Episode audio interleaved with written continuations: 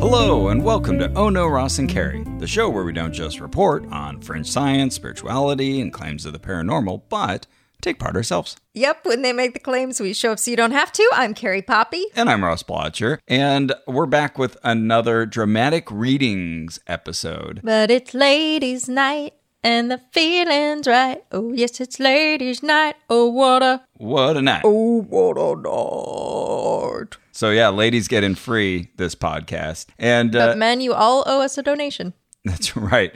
Our last dramatic readings episode was episode 182. Nice. at the beginning of this year. And uh, it was all guys, all these cult leaders, all these spiritual authorities, and they're all men. Oh, yeah. So typical. But you know what? Ladies can play at this game too. right. They can also start religions. That's correct. They can also hornswoggle people and make things up. Yes, that's true. I've never heard that word hornswoggle. Yeah. What does that mean? Bamboozle? Bamboozle, exactly. Got it. Wow, that's fun that we have two very goofy words for the same concept.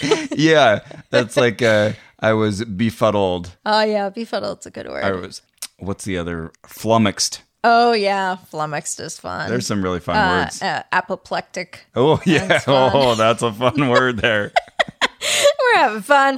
Uh, well, listen, we wanted to give you some of the best female leaders of groups that we've investigated. Yeah, with and- one exception. and some adjacent people as well. what? Oh, and some adjacent people. Oh, sorry. They said it's some adjacent people, and I. You making up new words now, Blotcher? so, oh my god.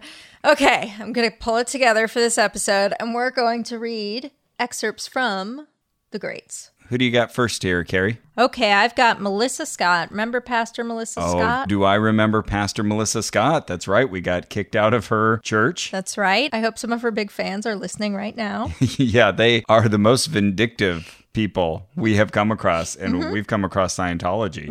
That's, That's Mm-hmm. true. Saying a lot. So, uh, picked a couple couple faves from Melissa. I must say she's hard to transcribe Mm. because she kind of circles around her point and eventually Yes. lands somewhere, but it's yeah, it's not easy to write down as a sentence. That would be a thankless task to transcribe Melissa Scott. and you know that someone has done it, and then they have been referred to as King's House number 20, 26. Right. That's how they get thanked Yeah. anonymously. Just in case they turn out later to be an enemy, you can never actually give them the satisfaction Yep. of having been credited. I by wonder Melissa if they Scott. retire those numbers like jerseys.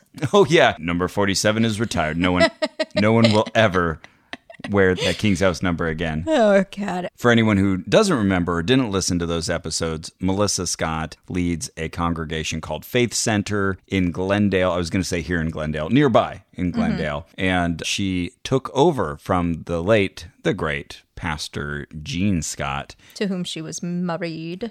Initially, as far as we can tell, it looks like she became part of the fold because she had been a penthouse pet and she was an attractive young lady, and Gene Scott surrounded himself with attractive ladies. But then she got interested in his ministry and uh, learned what is it, at least 26 languages? Mm-hmm. Over twenty six languages, according to her website, and pretty much nowhere else. and now she preaches very boring sermons. Yeah. Here's some of it. Okay. So this one is from one of her YouTube videos. You know the thing that says these colors don't run? We've never run from anything. I'm offended at any American who would think it is okay to send a message. I will sit while something that is supposed to represent my freedom at something that should be entertaining, not political. wow. That sentence changed directions a few times. What Yeah. did she actually say? You know the thing that says these colors don't run? Yeah, I've, I've We've heard that. never run from anything. Oh, oh, who have? Oh, ha- I'm offended at any American who would think it's okay to send a message. I will sit while something that is supposed to represent my freedom at something that should be entertaining, not political. that didn't help. I was working really hard to decode. that sentence. Okay. And that really is if you if you actually go to one of her videos, this was one Word of the for more word. coherent things wow. like when written down. She just she really circles. Okay. You get the the idea of what she's trying to get across, but she's not a great orator. It's a very self satisfied delivery, though, and everybody in her presence is hanging on her every word. Yeah. And if they aren't, they're kicked out. Yep. Okay, now would you like to hear her reasoning for why they don't do an altar call at her church? Yes, please. Because you grew up with altar calls, eh? Oh, yeah. Okay. We just really had them at camp, not usually at church. Oh, okay. No, we do them at church, but not like every service. Okay. So this is another one of her videos. She says, Why don't we do an altar call? I read nowhere of Jesus saying, after he preached this great Sermon on the Mount, Who of you would like to step forward and accept me? Now let me ask a rhetorical question. And then she points to a guy in the front row John, you're drowning. You're dying, and I'm going to run in and rescue you. You are being drowned. You are being sucked down by a great current somewhere, and I rescue you. Now, you and I are sitting together, and you say to me, I accept the fact that you came and rescued me. I accept that. Thank you. I accept it. I would walk away and say, Can somebody bring more buckets of water and get this guy back underwater? we don't accept Christ. The concept of will you accept Christ conjures up such terrible ideas in my mind. I picture my Lord and Savior hanging on the cross, crowned with a crown of thorns, bleeding from being whipped and flayed, hanging there in shame. And you ask me if I will accept him as my Lord and Savior when back there, before I was ever breathed into existence, he hung on that cross for me? In your heart of hearts, you'll know what I am saying is the truth. We don't decide to accept him. He accepted me before I was born. My name was spoken before the world was born. So how could I accept him? How dare I turn around and say, I accept that you did that for me. I accept that you hung on a cross for me. All right. Well, at least this time I get her point. Yeah, yeah. So that's just some classic Melissa Scott All right. literature if she wrote literature. She she's not really much of a literature hander outer, more of a video person. She doesn't have books. Not that I saw. Yikes. I tried to go to genescottunivernet.com slash books dash bibles dot html and I get a warning potential security risk ahead. Hmm. Huh. It's the site of Dolores Press Incorporated. Oh, right. I remember Pastor that. Melissa Scott teaching materials, and both browsers are warning me about malicious attacks if I try to visit Hmm. it. Huh. Well, she may have books or not. Who knows? Yeah. I'm not Weird. going to find out. okay, so Carrie was able to get into the site for whatever reason. And uh, yeah, there's a study Bible and a book about Nehemiah. I don't know, they both sound really boring. yeah, yeah, they do. Okay. Well, All right. thank you Well- for sharing a little bit of Melissa Scott with us. No problem. I can't wait to hear from all of her followers, which I no doubt will after we air this. Many of which may just be her pretending to be her That's followers. entirely possible. All right, so next up, we have Ellen White. Ooh, Ellen White. You may remember her from such great hits as our Seventh day Adventist podcast about the End Times Prophecy series that we went to. Amazing facts. So uh, Ellen White had been a follower of Miller. She was one of the Millerites, and there had been that failed end time prophecy in 1844. They could have sworn Jesus was going to return. He did not. And so they ended up founding all these various offshoot religions, including Branch Davidians and Seventh day Adventists. oh, I forgot that the Branch Davidians were part of that. Yeah, so Ellen White was a prolific writer from her estate website. I read that she had written works totaling about a 100,000 pages. Whoa. Yeah, so that's up there, you know. That's L. Ron Hubbard shit. yeah, I looked up for L. Ron Hubbard and they claimed something like 500,000 pages worth of Okay. Uh-huh. material, but still, that's impressive. Yeah, That's a wow. lot of writing. 24 books in current circulation, 5,000 periodical articles. Yeah, she was busy, that Ellen White. Now, she was the one who people now think that she was having seizures, right? Mm. Right. Yeah, Okay. that's a likely explanation for a lot of the visions that she had. She would constantly break off into visions. She would see kind of historical events. Her book, The Great Controversy, is her kind of going back into historical moments like the destruction of the Second Temple Mm. in Jerusalem in 70 AD and just like adding all these extra details that no one could know because she was seeing it. Ah, okay. And then she would also have visions of tall creatures who lived on Jupiter, uh, all kinds of interesting things Very that, fun. that she saw. And then she prophesied the coming of the end of the world. But yeah, we'll talk about that in just a little bit. So, what were some of her notable quotables? My dear brethren and sisters, let the commandments of God and the testimony of Jesus Christ be in your minds continually, and let them crowd worldly thoughts and cares from the mind. When you lie down and when you rise up, let them be your meditation. Live and act wholly in reference to the coming of the Son of Man. The sealing time is very short and soon will be over. Now is the time to make our calling and election sure while the four angels are holding the four winds. That was written in 1849. Wow. So coming soon. If I found that today, I would just think like, oh, somebody who's got a little bit of a problem, you know? Yeah. Yeah. Yeah, I think most Christians even would say, whoa, whoa there. Yeah, that's lady. true.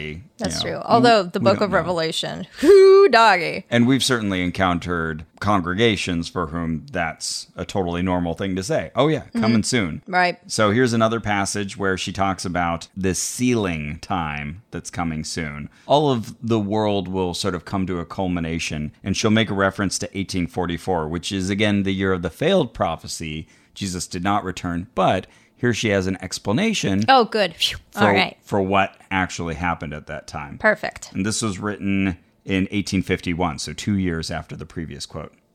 I saw that Jesus had shut the door of the holy place, and no man can open it, and that he had opened the door into the most holy, and no man can shut it. Revelation 3, 7, 8. She did this frequently where she'd punctuate her writing Oh, with, here's with her the- own the footnote? Uh-huh, verse. Yeah, it was like she was writing little term papers all the time, and most of her writing seems to read that way.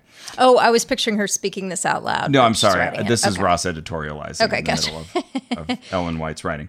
And since Jesus has opened the door into the most holy place, which contains the ark, the commandments have been shining out to God's people, and they are being tested on the Sabbath question. Mm. Now, more editorializing, you may all remember the Sabbath question is the mark of the beast. Right. If you are, If you worship on Sunday, yeah, you are a beastie. you've accepted the mark of the beast. and if you worship on a Saturday, you're a bell. I saw that the present test on the Sabbath could not come until the mediation of Jesus in the holy place, which was finished, and he had passed within the second veil.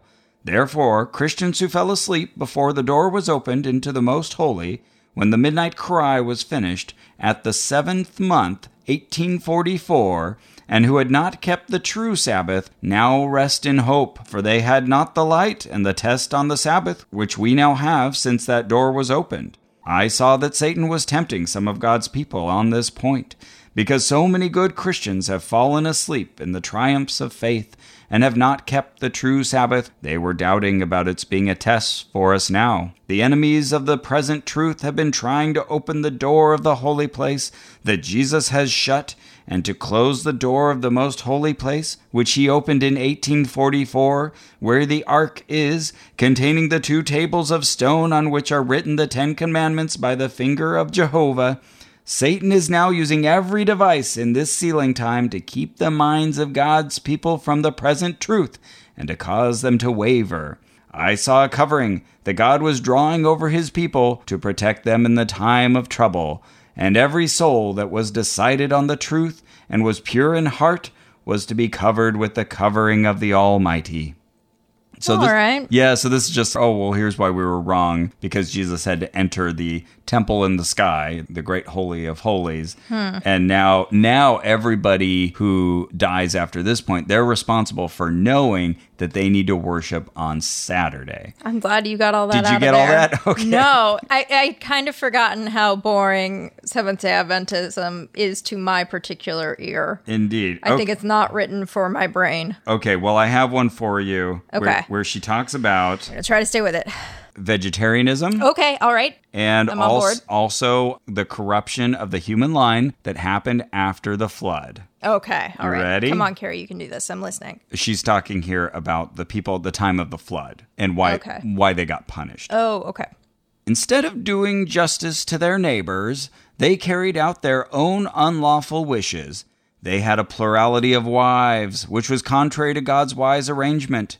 In the beginning, God gave to Adam one wife, showing to all who should live upon the earth his order and law in that respect. The transgression and fall of Adam and Eve brought sin and wretchedness upon the human race, and man followed his own carnal desires and changed God's order. The more men multiplied wives to themselves, the more they increased in wickedness and unhappiness. I'll cut out a little bit here, but the meaning stays intact.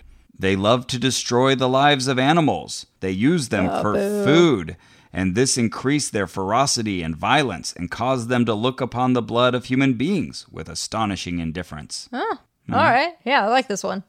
But if there was one sin above another which called for the destruction of the race by the flood, it was the base crime of amalgamation of man and beast, which defaced the image of God and caused confusion everywhere. Like human animal hybrids? Mm-hmm. What? God purposed to destroy by a flood that powerful, long lived race that had corrupted their ways before him. What? He would not suffer them to live out the days of their natural life, which would be hundreds of years. It was only a few generations back when Adam had access to that tree, which was to prolong life. After his disobedience, he was not suffered to eat of the tree of life and perpetuate a life of sin. In order for man to possess an endless life, he must continue to eat of the fruit of the tree of life.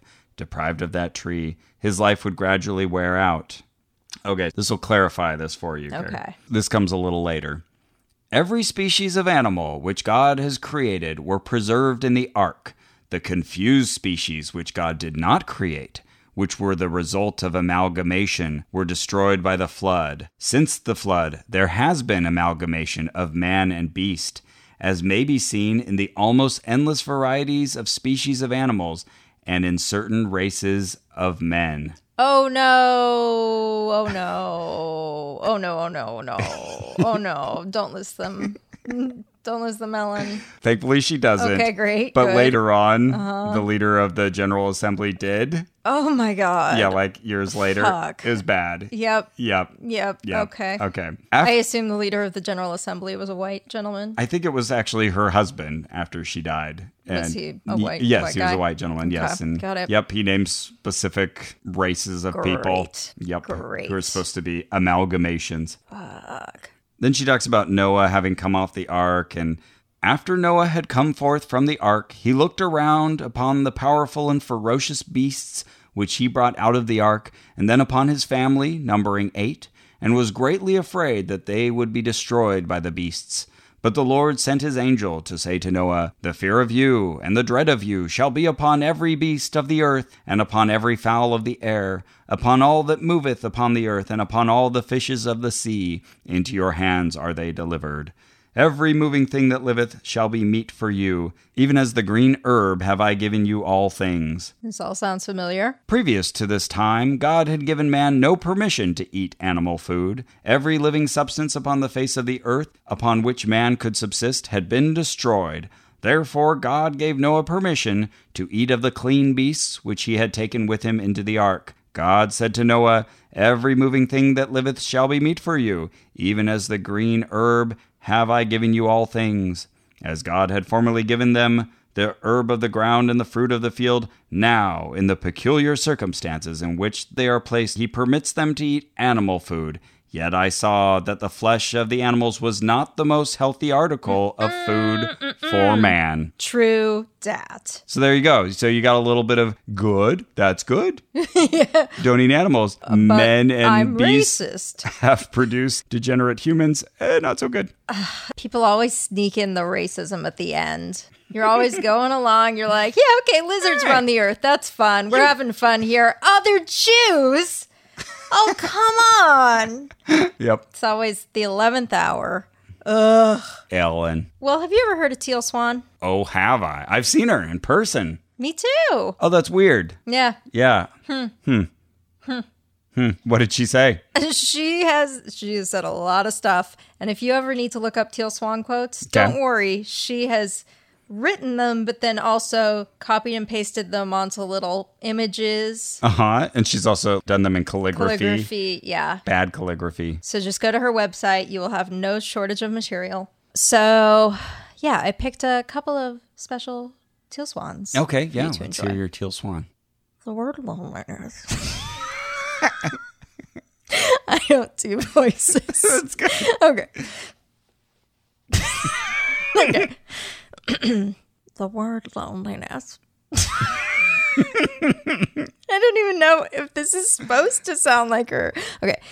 The word loneliness never seems adequate to describe the torment of starvation for closeness. My life had been plagued by loneliness, and fame, which came as a natural accessory to my career, only served to accentuate it like a magnifying glass. I'd spent my life never feeling seen, heard, understood, or wanted. Fame made finding that closeness that I craved so desperately even harder to attain. To the outside world, it seemed that everyone valued and wanted me, but nothing could be further from the truth. People saw me, felt me, and understood. I think I've turned her into an old woman. No, this is good. She has a very low, slow cadence, but there's that kind of uh, quiver to her voice as well. No, you're doing good. Okay, okay. People saw me, felt me, and understood me less than before. I was surrounded by people, but I was nothing more to them than the projections they placed on me.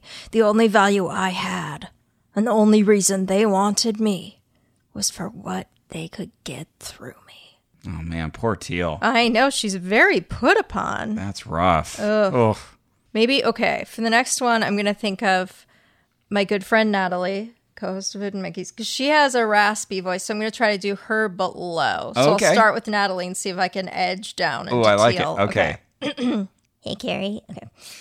We all know on some level that it's important to love ourselves, but when people say that all you have to do is love, I think I'll just stay with Natalie. Yeah, you do a spot on Natalie. it's really impressive.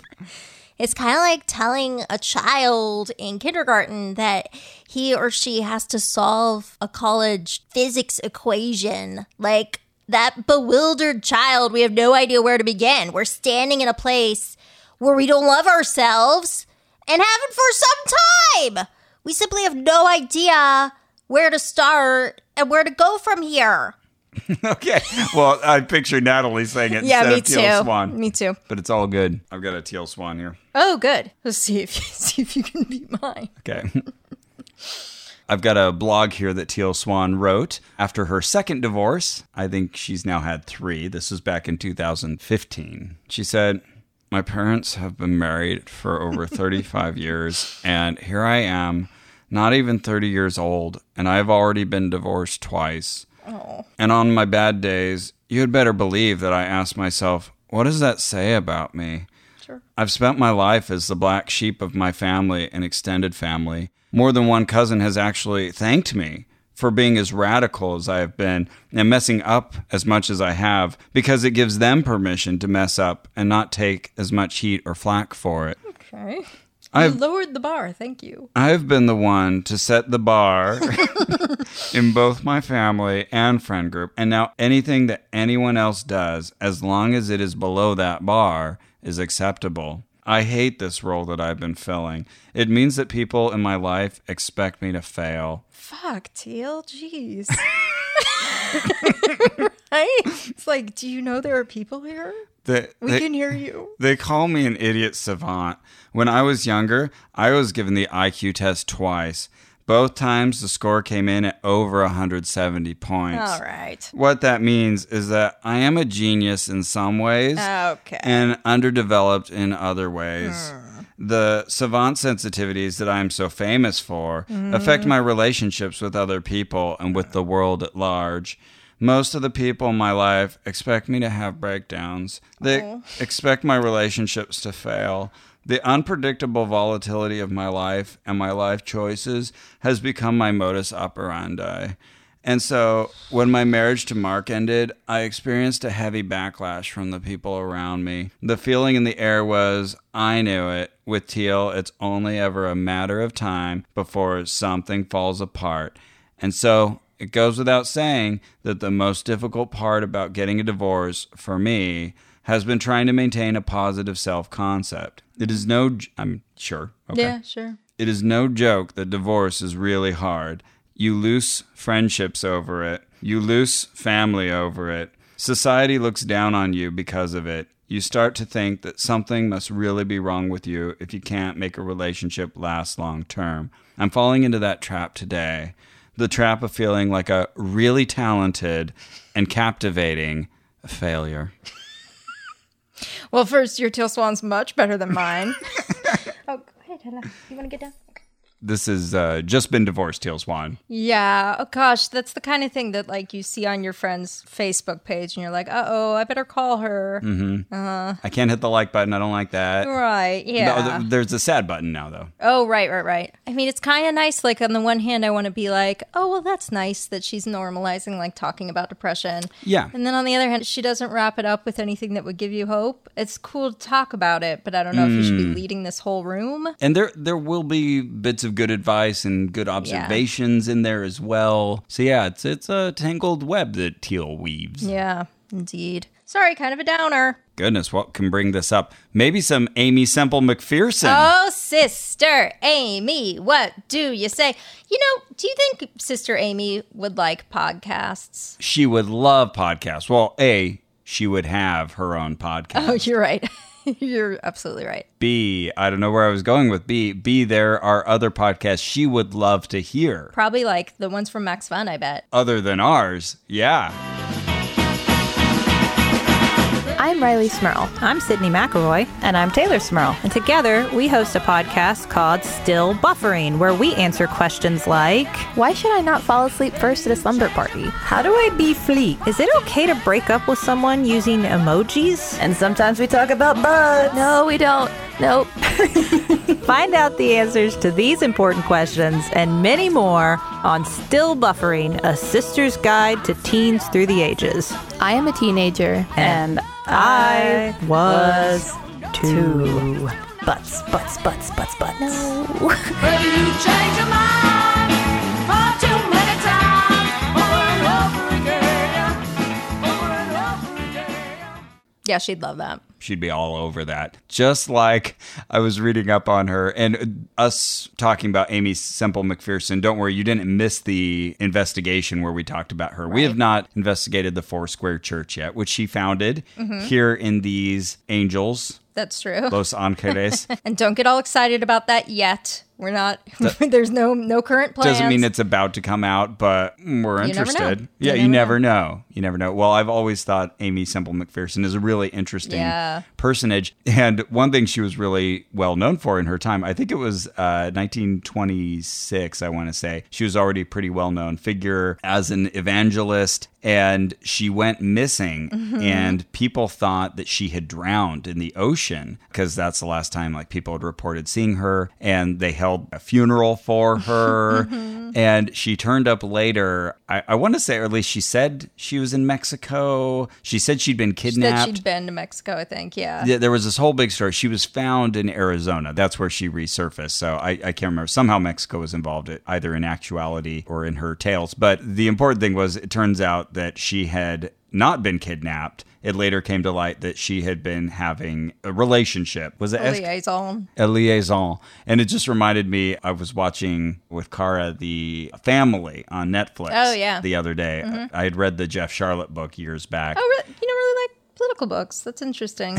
yeah, I know, not my favorite. Though this had the cult angle on it Right. uh, as well. This kind of group of very fundamentalists, followers of Jesus, supposedly, who uh, influence politics in all kinds of uh, hidden ways that Jeff Charlotte brought to light after he'd been part of that group, kind of like one of our investigations. Mm-hmm. Anyways, it was talking about Mark Sanford, the at the time governor, who had said that he was going off to the Appalachian Trail and he was going to go hiking. People went looking for him because he went missing. He's like the governor and he's missing for Oh, five days. Right, right, right. Now I remember who you're talking about. And then Yeah. it turns out later, no, actually, he flew down to South America to spend time with His his, girlfriends. Yeah, an extramarital affair that he was having. Yeah. And you think that would end his political career, but no, Jesus redeemed him. So now, now he's still back and trying to challenge Trump right now. Oh, okay. And it's All kind of right. it's kind of like good for you, but also he says, well, but if Trump ends up with the nomination, support Trump over a Oh Democrat. no. Oh, Hmm, bad Never for mind. you. Stupid. So this is Amy Semple McPherson we're talking about, and she had this church that she led. So you know, you go, girl, 1920s. That's Yeah. pretty awesome. Yeah, a Pentecostal church, no less. And she had a fun and wild delivery with kind of a raspy voice. She definitely wanted to be an actor. This was a backup plan. Oh, totally. Mm-hmm. Though I guess she got her her start in the silent film era, Oh, okay. so maybe more of a, a stage actor, something like that. So I was looking through her book, The Second Coming of Christ. This has the longest subtitle I have seen in quite some time, longer than even our episode subtitles. the Second Coming of Christ. Is he coming? How is he coming? When is he coming? For whom is he coming? Oh, now it's getting dirty, Amy. Uh, that's what she said. Yeah. So I kept hoping she'd pull an Ellen White and kind of name a date. But Oh, yeah. She was a little too savvy for Mm. that. She kept saying, no one knows the hour. And she would even, she called out people who had gotten it wrong, you know, the Millerites and other failed predictions as cautionary tales. So well, as I told you earlier, she may be simple, but she's smart. very good. Thank you. Very good. Uh, so this is the closest I could find, just when she was talking about when Jesus would return. There is every reason to believe his coming to be near, even at the door. In answer to the question of his disciples in Matthew 24, Jesus told many signs that precede and indicate the approach of that day, signs that were to be seen in things national, spiritual, educational, and touch every walk and calling in life. These signs were to point like mileposts to that great event. Wow. So this was in a section where she was just saying, "Yeah, it's it's probably going to happen really soon." In 1921, it was somewhere around there that she wrote So, that. in a couple of years, it will be a hundred years ago. Indeed, Got it. Carrie found some good Amy Semple McPherson, and uh, this one we kind of like. You men who pride yourselves on patriotism, you men who have pledged yourself to make America free for white Christianity, listen to me. Ask yourselves how it is possible to pretend to worship one of the greatest Jews who ever lived, Jesus Christ, and then to despise all living Jews. I say unto you, as our Master said, Judge not, that ye be not judged. Yeah, okay. Yeah, all right. Yeah, Right Mm. fair. Fighting anti Semitism. That's good. Definitely sounds like her church was whitewashed, though. What do you mean by that? It sounds like there were mostly white people there. Oh, that she had to address them. Oh, okay. But good for her for doing it. Yeah. Carrie found another really good quote where she uh, gets a little mm, not so scientific. Oh, yes. Okay. I remember this one. As a collegiate high school pupil, I have for some time been an ardent student of the high school physical geography.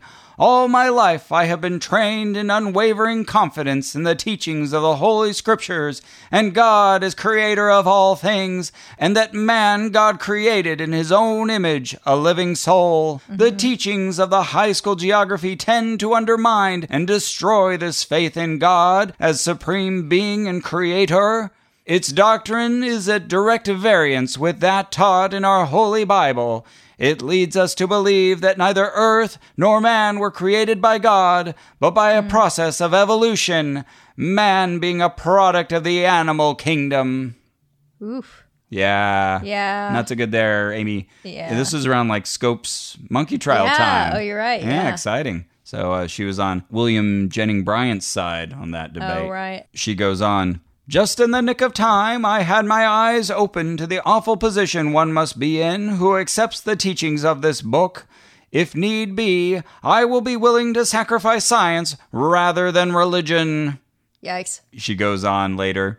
Let me appeal to every student to rally and stand by the sacred old truths which right away through the ages have withstood every storm and risen triumphant above every blast in spite of all the cold-blooded reasoning of scientists. For what shall it profit a man if he gain the whole world and lose his own soul? Oh, boy. There's Amy. a terrible misunderstanding here. You were doing so well. Amy. yeah. Aw, Science is just a system of inquiry, Sister Amy. Also, I never thought about how William Jennings Bryan sounds like our friend Jennings Brown. Whoa. Whoa. Do you think he's a creationist prosecutor who will technically win, but then die like six days later? only after he's run for president and failed. Oh, did that happen too? Yeah. Oh, man. I almost said that poor guy, but like, why am I feeling bad for William Jennings Bryan? He was on the wrong side. But I'm sorry for someone who dies. It sounded like he was a charming fellow in Oh, was many he? other respects. You know, I never saw or read Inherit the Wind. Oh. I know. I watched it after reading, I think, a book about the Dover, Pennsylvania case uh, called Monkey Girl. Oh, I was think just it was. guessing it was that one. Yeah, yeah. yeah, that was a good book. And then they frequently mention. Oh, you know what? Actually, I think it was a creationist book I read that Oh. frequently. re- Maybe it was by Philip Johnson. It- You know that one? I think defeating Darwinism. I think that kept referring Oh, okay. to inherit the wind. And I was like, oh, I gotta see that. yeah. Uh, okay, I've got one more. Here's a passage from her book, Divine Healing Sermons. People who come blindly, rushing into the meeting, saying that they have heard there is a miracle woman here who can heal them at once, and that they want to be treated at once so that they can catch the next train for business and pleasure, are quickly disillusioned. First of all, they are informed that there is no miracle woman here at all only a simple little body whom the Lord has called from a milk pail on a Canadian farm, bidding her tell the good news of a Savior who lives and loves and answers prayers. I love that line about the milk pail. Yeah, isn't Yeah. that that's some good folksy Yeah. What was a milk pail on? wordplay there? A, on a what farm? The Lord is called from a milk pail on a Canadian farm. Ugh. isn't it? Ugh, Oh wait, Love it. only a simple little body whom the Lord has called from a milk pail on a Canadian farm. Oh my gosh. that's- Someone should get that as a sleeve up their arm. That's pretty fantastic writing there. Well Yeah. done, Amy Simple McPherson. Then they are bidden to settle themselves down and take part in the meetings just as though they were going to Mayo Brothers or any great hospital for an operation and were preparing for it for days, obeying each order, so they are bidden to prepare their houses before coming into the presence of Jesus, the great physician. They are reminded that if they rush into a hospital, dirty and dusty and travel stained, demanding that a serious major operation should be performed that instant in order that they might catch the next train for home, the doctors would explain to them that they were in no condition to go to the table as they were, lest infection should set in and their latter condition be more serious than the former. How clean and purged their system would be before going to the operating table, then how clean and pure their hearts and lives must be before coming to ask the sacred and holy touch of Christ upon their mortal body. How clean the nurse would bathe them, how sterile and white the robe she would dress them in before they were wheeled to the operating table. How pure, then, they must be spiritually washed in the blood of Jesus and clad in the white robes of righteousness, beneath which heart and life and soul are made pleasing in His sight before coming for healing. The results of this preparation are self evident. They are wonderful. Okay. Cancers have disappeared. Fibroid tumors have melted like snow before the sun. Goiters have gone down like a toy balloon that is punctured. Oh, No. Stiff limbs have been made to bend. Oh. Blind eyes recovered sight. Deaf ears have been unstopped and dumb lips have been opened. Withered arms have come to life and grown several inches in an hour. Are oh, let's see, was that the end of that section? Oh my god. Pretty good, huh? Yeah. Verified claims Oh, cool, cool. of miraculous healing. So, you know, it's worth going there, but just don't expect instant healing. Amy Sumble McPherson isn't running a drive through. You got to come and get cleaned and spiritually purged, and then you're ready And then for you this. Mm. can grow seven inches in an hour. Have your withered arms restored. Ugh. See, I know she's lying. I know Mm-hmm. she's lying when she's saying things like grow seven inches before my eyes. Indeed. But uh, her writing makes me like her. Sure. And her delivery, Yeah. which is a little more gravelly than what I've been doing. She has a real flair for drama. Oh, for sure. Yeah, she definitely knew how to put on a show. Do you think she shaved her legs before her shows? I would imagine so. Yeah. I'm not sure if that was an era where people were shaving their legs. She probably shaved her legs before she disappeared for a few days with her lover. Yeah. Well, unless. you Maybe. know, yeah. Who knows? Everybody has their own preferences. Everyone's got their own preferences, but I'll tell you mine. It's to use a flamingo razor. oh, you want your legs really smooth. Exactly. It's swim season. And even though body hair is totally normal, sometimes getting into a bathing suit requires a lot of legwork beforehand, if you know what I mean, if that's your preference. So maybe you're going on summer travel. Maybe you live in a small town. Maybe you live in a big city. Hey, everybody wants a mini vacation. And for some of us, the worst case scenario is forgetting your razor. But for others, it would be even worse to have a clunky shave or a few lingering chin hairs. Precisely. So make the Flamingo Bear Bundle part of your getting ready routine this summer. It's a bundle that includes a razor for where, wherever you shave, wax for wherever you wax, and lotion that keeps you smooth all over.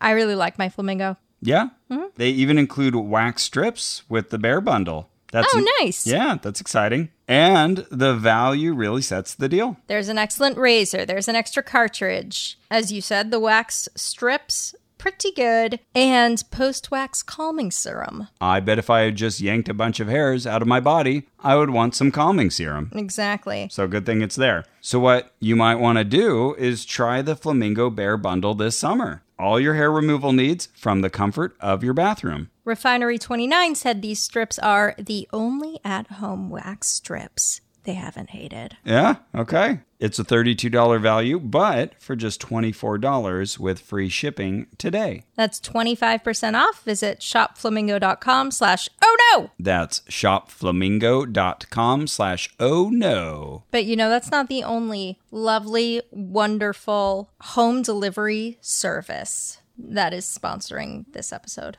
Okay, so I know where to go if I want ladies' razors, which is very appropriate for our ladies themed Yes, true. podcast today. But what if I just generally want a fun collection of high quality lotions, equipment for exercise, all kinds Mm. of exciting. What if what if I want to have like a Christmas morning experience but in the summer Oh, or wow. fall? Okay, you know, that is such a specific question. Thank you. You wouldn't think I would have an exact answer that would be just perfect. But you do, I And hope. Oh. yet I do. okay, There's FabFitFun. tell me more. It's a seasonal subscription box with full size beauty, fitness, and fashion and style products. And they customize it depending on the stuff you like. Sounds like there's over $200 worth of materials in that box. Oh, I'm communicating somehow even more than I meant to because that's exactly right.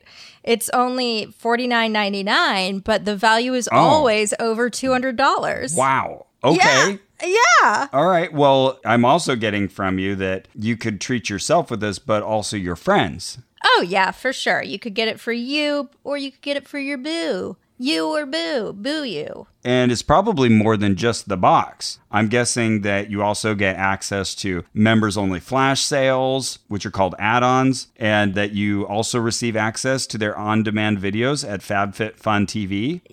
Yeah. Yeah. That's right. I don't know, something Are in you your a body psychic? language oh, was telling me am this. I a psychic? I don't know. I'm sending this off.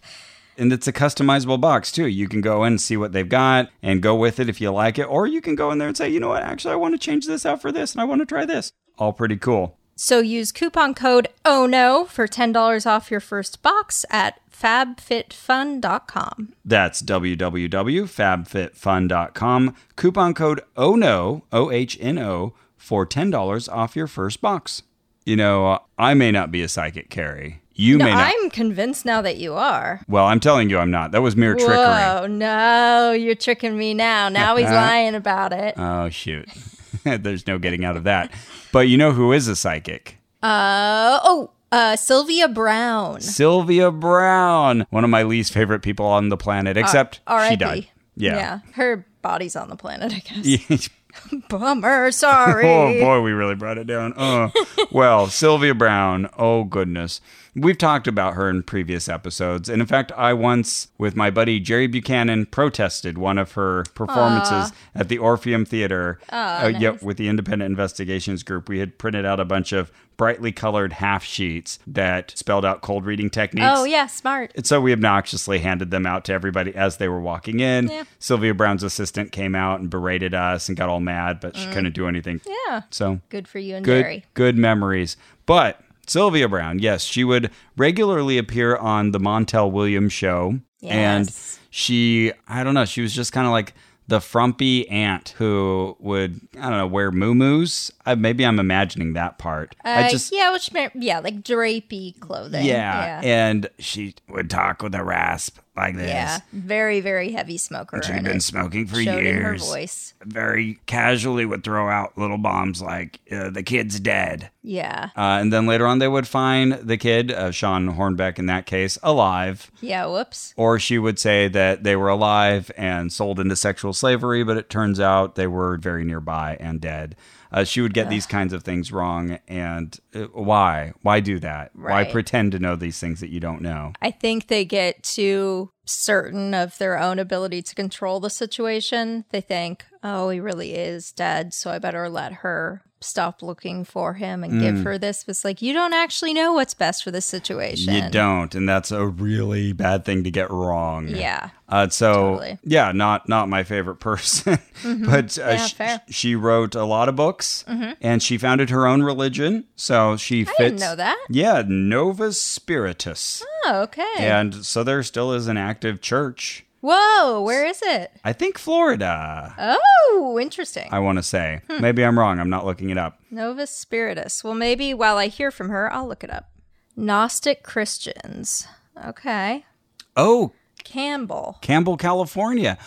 Oh, that's interesting. Okay, so that's up close to where I was raised. Oh, okay. uh, near San Jose. And that's funny. Uh, my friend Rihanna went to an all girls, I think, Catholic school. It was a religious school.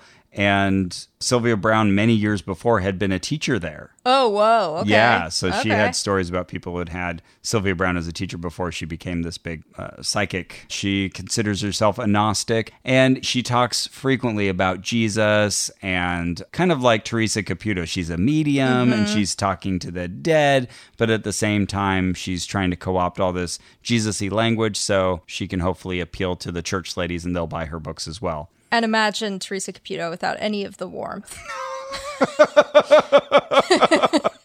if you took Teresa Caputo and age progressed her and gave her a raspy voice and took out all the charisma, you would be left with the shelled husk of Sylvia Brown.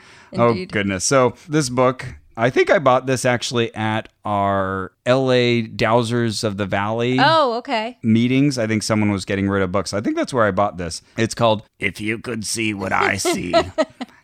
and it's got She looks so worried on the cover. it's got a faded out picture of her against a pink and purple background looking up into the, I don't know, the other world. Yeah. Yeah, okay. And the subtitle is The Tenets of Novus Spiritus. Oh, okay. Yeah. So she starts with those, and they're all pretty nice and benign. So I won't read the tenets of Novus Spiritus. I can't believe I didn't know she started a whole religion. This is exciting. Yeah. And it's in California, the Yeah. headquarters. So Very interesting. very interesting. Very interesting. Very. Very Very, interesting. interesting. So I'm going to read a section from each chapter is part of one of these tenets. So this is tenet 11, which is do not allow the unfounded belief in demons to block your communication with God. Oh, okay. Demons aren't real. And here she is talking about belief in demons. The courts don't even buy this devil made me do it type of syndrome. Ronald DeFeo Jr., the young man who killed his family several years ago, tried that absurd defense after the Amityville horror occurred. He even had two so called paranormal investigators trying to come to his defense. It didn't work, thank God. Can you imagine? Nice little uh, shade thrown at the Warrens there. Yeah. With all the injustices we see, all we need is everyone who commits a horrendous act claiming that the devil made him do it. Of course, this doesn't apply to the truly mentally deranged. Another fallacy is that in some cultures, people who go crazy are thought to be possessed. This is actual ignorance because these societies are uneducated about illness, heredity, post traumatic stress disorder. You're starting to sound like Trump. Yeah, I'm going into my uh, Trump with a Do it as Trump. Do it as Trump. hereditary post traumatic stress disorder, mental breakdowns, and so forth, all of which can lead to real forms of mental illness. In other words, the mind is just an organ that can be affected or infected the same as any other organ Okay. as any other orange or orange or organ.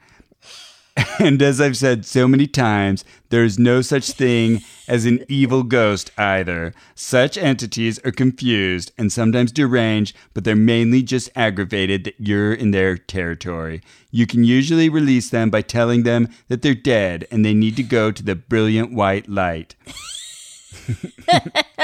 I hope that's what he starts doing in six months. okay, so back to Sylvia. It can also be helpful to use holy water and a crucifix in every room. Open up your home. Wow. Okay. Yeah, every room. And surround it with salt. Oh, wow. Wait, why are we doing this if there aren't demons? Because somehow these cures for demons do work against the real problem? Yeah, which guess. is which is something. Huh. I know that some of these spirits can be tenacious. I've personally encountered a few who won't listen, so you'll either have to move What? or put up with it. But know that they'll eventually be picked up by someone from the other side who will convince them that they need to come home. Okay, I think I get it. So it's like demons, as in the spirits that are always demons. Because in Christianity, we're taught like demons have always been demons. They're not former humans. Mm-hmm. So these are dead people pretending to be demons. or yeah, ghosts that are ornery. Ghosts are approved and okay by Sylvia, Yeah. not demons. okay. Finally, at least once a week, I hear someone put a curse on a person's family. This is ridiculous, but, but not to the person going through it. Sure. If anyone would have a curse on them, it would be me. All of the charlatans I've turned in or called and then reported to the authorities would have hundreds of Sylvia dolls out there full of pins. I love her trying to call other people charlatans. But the only way black magic works is because certain cultures have been conditioned by years of belief. Remember that the mind is a powerful mechanism which can be the healer of your body or the faculty that makes you sick. I have great respect for Vodun, also known as voodoo, the true religion that has its roots in Africa and Catholicism. It's like that, the true religion that has its roots in Well, Africa being a continent. yeah, that's kind of apples and oranges. Yeah, huh? totally. It has its roots in Africa and Catholicism. All right, I guess you can do that. Satanic cults, on the other hand, practice no true religion. Instead, they contain the dregs of the earth, which have no spirituality and merely want the thrill of flirting with the rituals and sex that accompany such endeavors. I'm getting back to my Trump cadence there. so, uh, yeah, Wow, Sylvia. throwing a lot of shade at all the other practitioners out there. God, it's so every man for himself in this field. Yeah, for sure, especially with her, Yeah. Sylvia Brown. You know, I never really thought about it though. She said that thing about how her life basically disproves the concept of curses. I feel like our lives at this point might also disprove the concept of curses Yeah.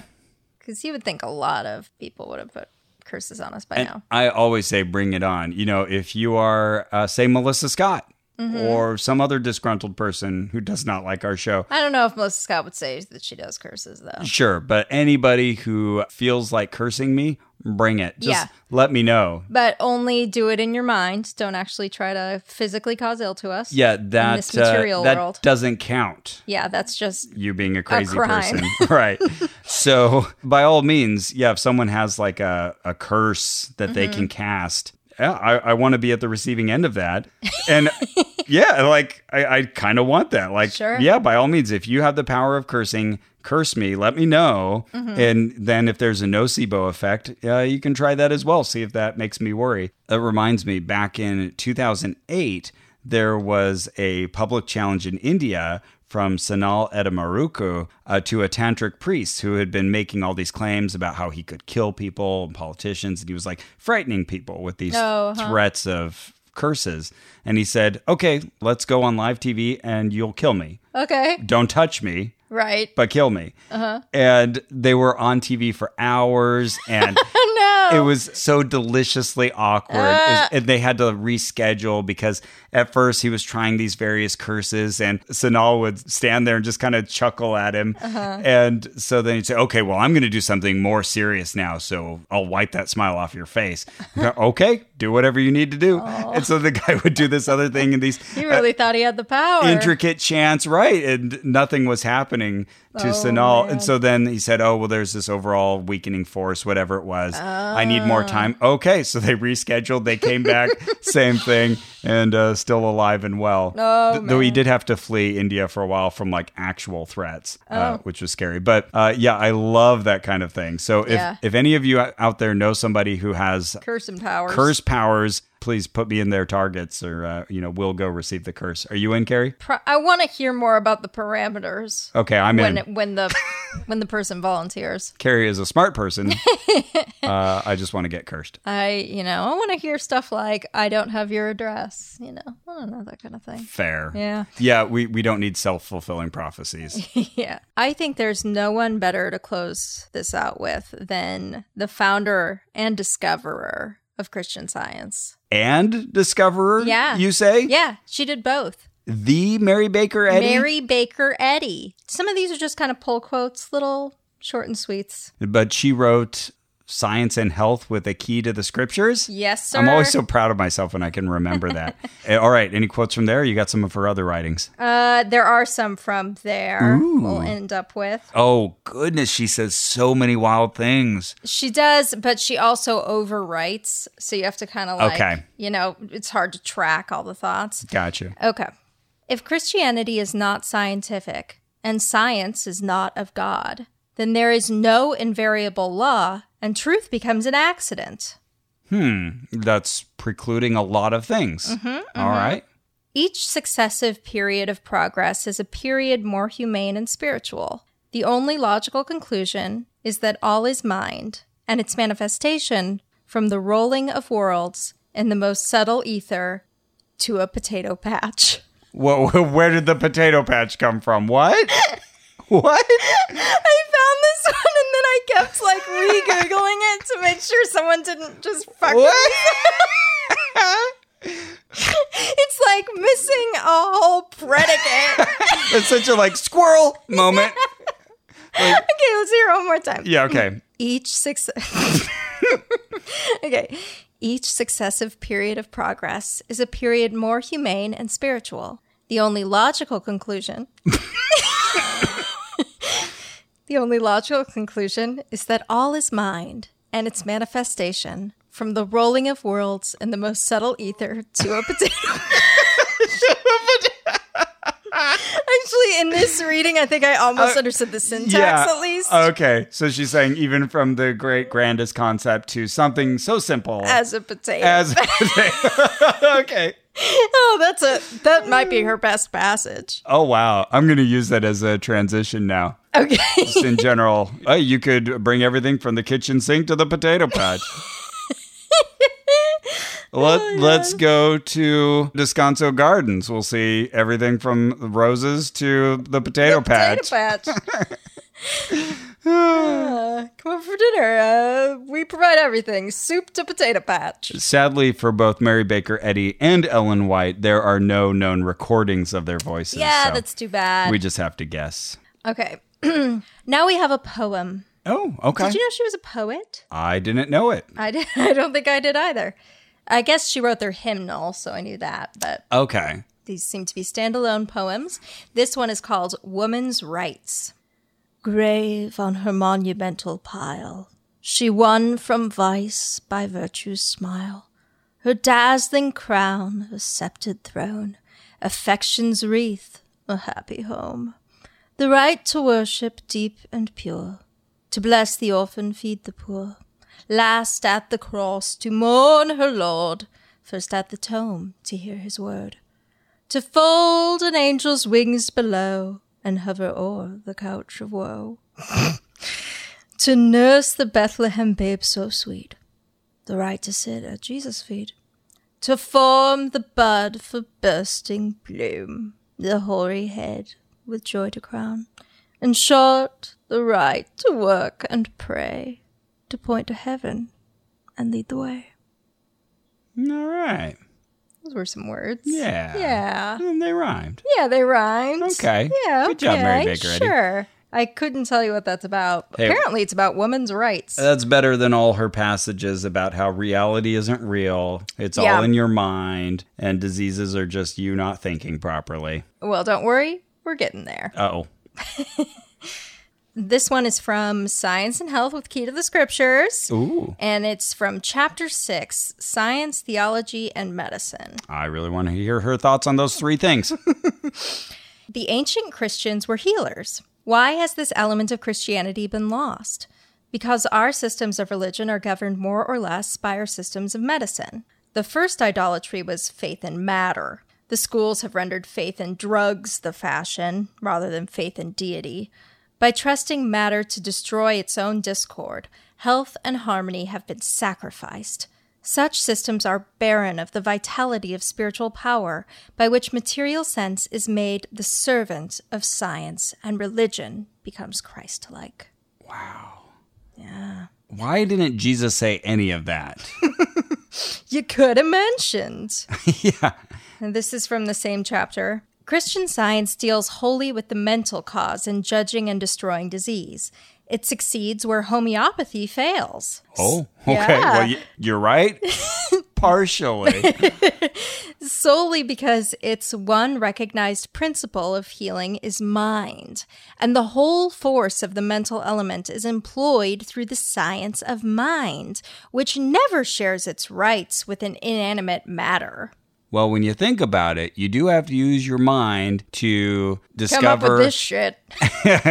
or to actually find real solutions to problems. True. But your mind has to interact with the real world Mm-hmm. and filter out all of the wrong things that the mind Mm-hmm. comes up with by testing results and using real science Mm-hmm. that you are confusing by putting science in the title of your book, Mary Baker Eddy. Mean, mean, mean, mean, mean, mean, Mm-hmm. mean. Mary Baker Eddy. oh, she says so many crazy things. Okay, one last one. This is from a writing called Contagion, Oh. which, by the way, that is a very good movie. I don't think I've seen Contagion. Oh, whoa! Do you have a Blu ray player? I do. Uh, you can borrow it if you like. Ooh. I should give you back your other movies I borrowed first. Fair. I still have to watch The Something of Kells. Secret of Kells. Yeah, so sorry. good. Okay. Whatever man sees, feels, or in any way takes cognizance of must be taught through mind. It's Kind Okay. of what you were just saying. Okay, yeah. Inasmuch as perception, sensation, and consciousness belong to mind and not to matter, floating with the popular current of mortal thought without questioning the reliability of its conclusions, we do what others do, believe what others believe, and say what others say. Common consent is contagious, and it makes disease catching. People believe in infectious and contagious diseases, predisposing or exciting causes. This mental state prepares one to have any disease whenever there appear the circumstance which he believes produce it. If he believed as sincerely that health is catching when exposed to contact with healthy people, he would catch their state of feeling quite as surely and with better effect than he does the sick man's. If only the people would believe that good is more contagious than evil. Since God is omnipresent, how much more certain would be the doctor's successes and the clergyman's conversion of sinners? And if only the pulpit would encourage faith in God in this direction and faith in mind over other influences governing the receptivity of the body, theology would teach man as David taught. Because thou hast made the Lord, which is my refuge, even the most high habitation, there shall be no evil befall thee, neither shall any plague come nigh thy dwelling. The confidence of mankind in contagious disease would thus become beautifully less, and in the same proportion would faith in the power of God to heal and to save mankind increase, until the whole human race would become healthier, holier, happier, and longer lived. A calm Christian state of mind is a better preventative of contagion than a drug or than any other possible sanative sanative method. and the perfect love that casteth out fear is a sure defense. Oh, Mary. Mary, Mary, None Mary. of that's right. That's so obviously wrong. We've all gotten sick when we touched the door handle without ever knowing that there was a contagion on it. Yep. And then we're like, why am I sniffling all of a sudden? What's Mm-hmm. happening to me? Not because we saw somebody. or have you ever heard of food poisoning? Person who goes out for a perfectly fine meal doesn't know that someone pooped on their hand and then touched their food, which is the way that most people get food poisoning. Isn't that gross? It's norovirus. Jesus Christ. And what about all the non contagious diseases? You know, I see somebody with AIDS. I don't get AIDS all of a sudden. Mm-hmm. Correct. Correct. You see, you have an understanding of the situation. Mary. You do not get a pass because you were writing over a century ago. No, because they knew about germs. They knew about a Mary. It was a well established theory. That's what you were fighting Mary. against. I can Mary. rhyme too. And we can't even have her on this podcast and ask her to explain herself because she's gone through the illusion of death. Yeah, but should, that shouldn't be a final act for her. Yeah, you know what? Mary, come on back. You're invited on the show, and if you talk to us, uh, we'll admit we were wrong. Absolutely. You do have to somehow prove you're Mary Baker Eddy, though. And if you want to curse us, we'll take Yeah, that we have too. Two standing offers here. If you're Mary Baker Eddy or can give a curse, hit us up. All right, well, those are uh, some uh, lady Latest night. religion founders, discoverers, founderers, champion skiers, high IQers, People with very high confidence, I must Mm-hmm. say. vision havers, mediums. What's that thing that um, Jerry from Rhythmia would sometimes call himself? Oh, thought leader. Oh, a thought leader. That's right. Yeah. A self described thought leader. So, on one hand, congratulations for getting out there, representing women, because, you know, should be equality in all things, Sure. including. We should have the opportunity to fuck people over just like you. That's all right. So so good job on that measure, but at the same time, we're calling you out for uh, for some uh, not so savory things that you've said. So uh, I hope you've enjoyed this episode of dramatic readings, and you know maybe we'll do another one someday after we've read some more fun stuff. You should be so lucky. Well, this has been fun. I'm glad we did it. Me too. Well, that's it for our show. Our theme music is by Brian Keith Dalton. Our administrative manager is Ian Kramer, who you just saw. Yeah, that's right. I was at the wedding of Sean Kramer, Ian's brother. He has two sisters and one brother. You were about as at it as you can be without getting married. Yes, that's true. I did marry the couple. Yeah. I was the officiant. This was my eighth wedding. Oh, is that right? Wow. Yeah, I know, That's right? A lot of weddings. Hey, open offer. I have not yet officiated a gay wedding. Oh, okay. So if someone's in the California, Southern California area All right. and Hit wants to Ross get up. gay married, I'm interested. It's the same kind of marriage. Then the ceremony would be very similar as well. Yeah, probably. I don't know why that idea excites me, but yeah, it was really fun. Uh, Sean and Olivia got married, so a mazel tov to them. Yay. Oh Yeah, it was lovely. It was a lot of fun. Got to hang out with Ian and Haley and their young daughter, who's almost two now. Crazy. Oh my gosh, that's nuts. Crazy. And speaking of that, you can follow us on social media on Twitter at Ono Podcast and on Facebook at facebook.com forward slash onrac, O N R A C. But it does seem like Facebook ruins society, so I've been trying to not go on it very much. Does it just like in Yeah. terms of uh, the political? Yeah. Down- Did you see the great hack? No. Oh, it's good. You should watch it, but it's, it really makes you feel bad about Facebook. Huh. Yeah. Oh, that's like anyway, my only- facebook.com slash That's onrac. my only social media site. Yeah, Okay, well, fair, uh, fair. sure. We keep bringing it down this episode. like we start out real good and like, oh, that's all. That's kind of depressing. Uh, divorce. Okay. And remember, Yep, when they make the claims, we show up. So we, we, Bijou, Bijou shows up, so you don't have to. That's the French word for kiss, maybe? yeah, Bijou. bijou, bijou. I'm Carrie Boppy. You want to do that again? Do you don't need to? Okay. Maybe we'll leave that one in. Okay. Okay. You ever do me? okay. Yup. Oh no. Okay. Oh no. You can put this at the end, maybe. Okay. Yep. Win. okay, I know I can do it.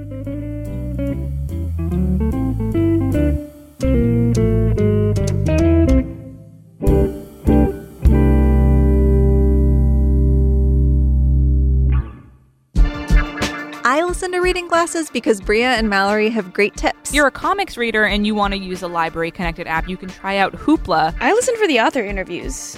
I'm mad at myself that I waited as long as I did to start reading Joan Didion. They give me reading advice I didn't even know I needed. If you go in person to an event and go up to an author or a filmmaker or anybody and tell them wh- what they you don't like about their work, you're a trash baby. I, look, I understand you didn't like Heroes season three. That's fine. I like. I don't actually need to know that information. I'm Bria Grant. and I'm Mallory O'Mara. We're Reading Glasses and we solve all your bookish problems every Thursday on Maximum Fun. MaximumFun.org. Comedy and culture. Artist owned. Audience supported.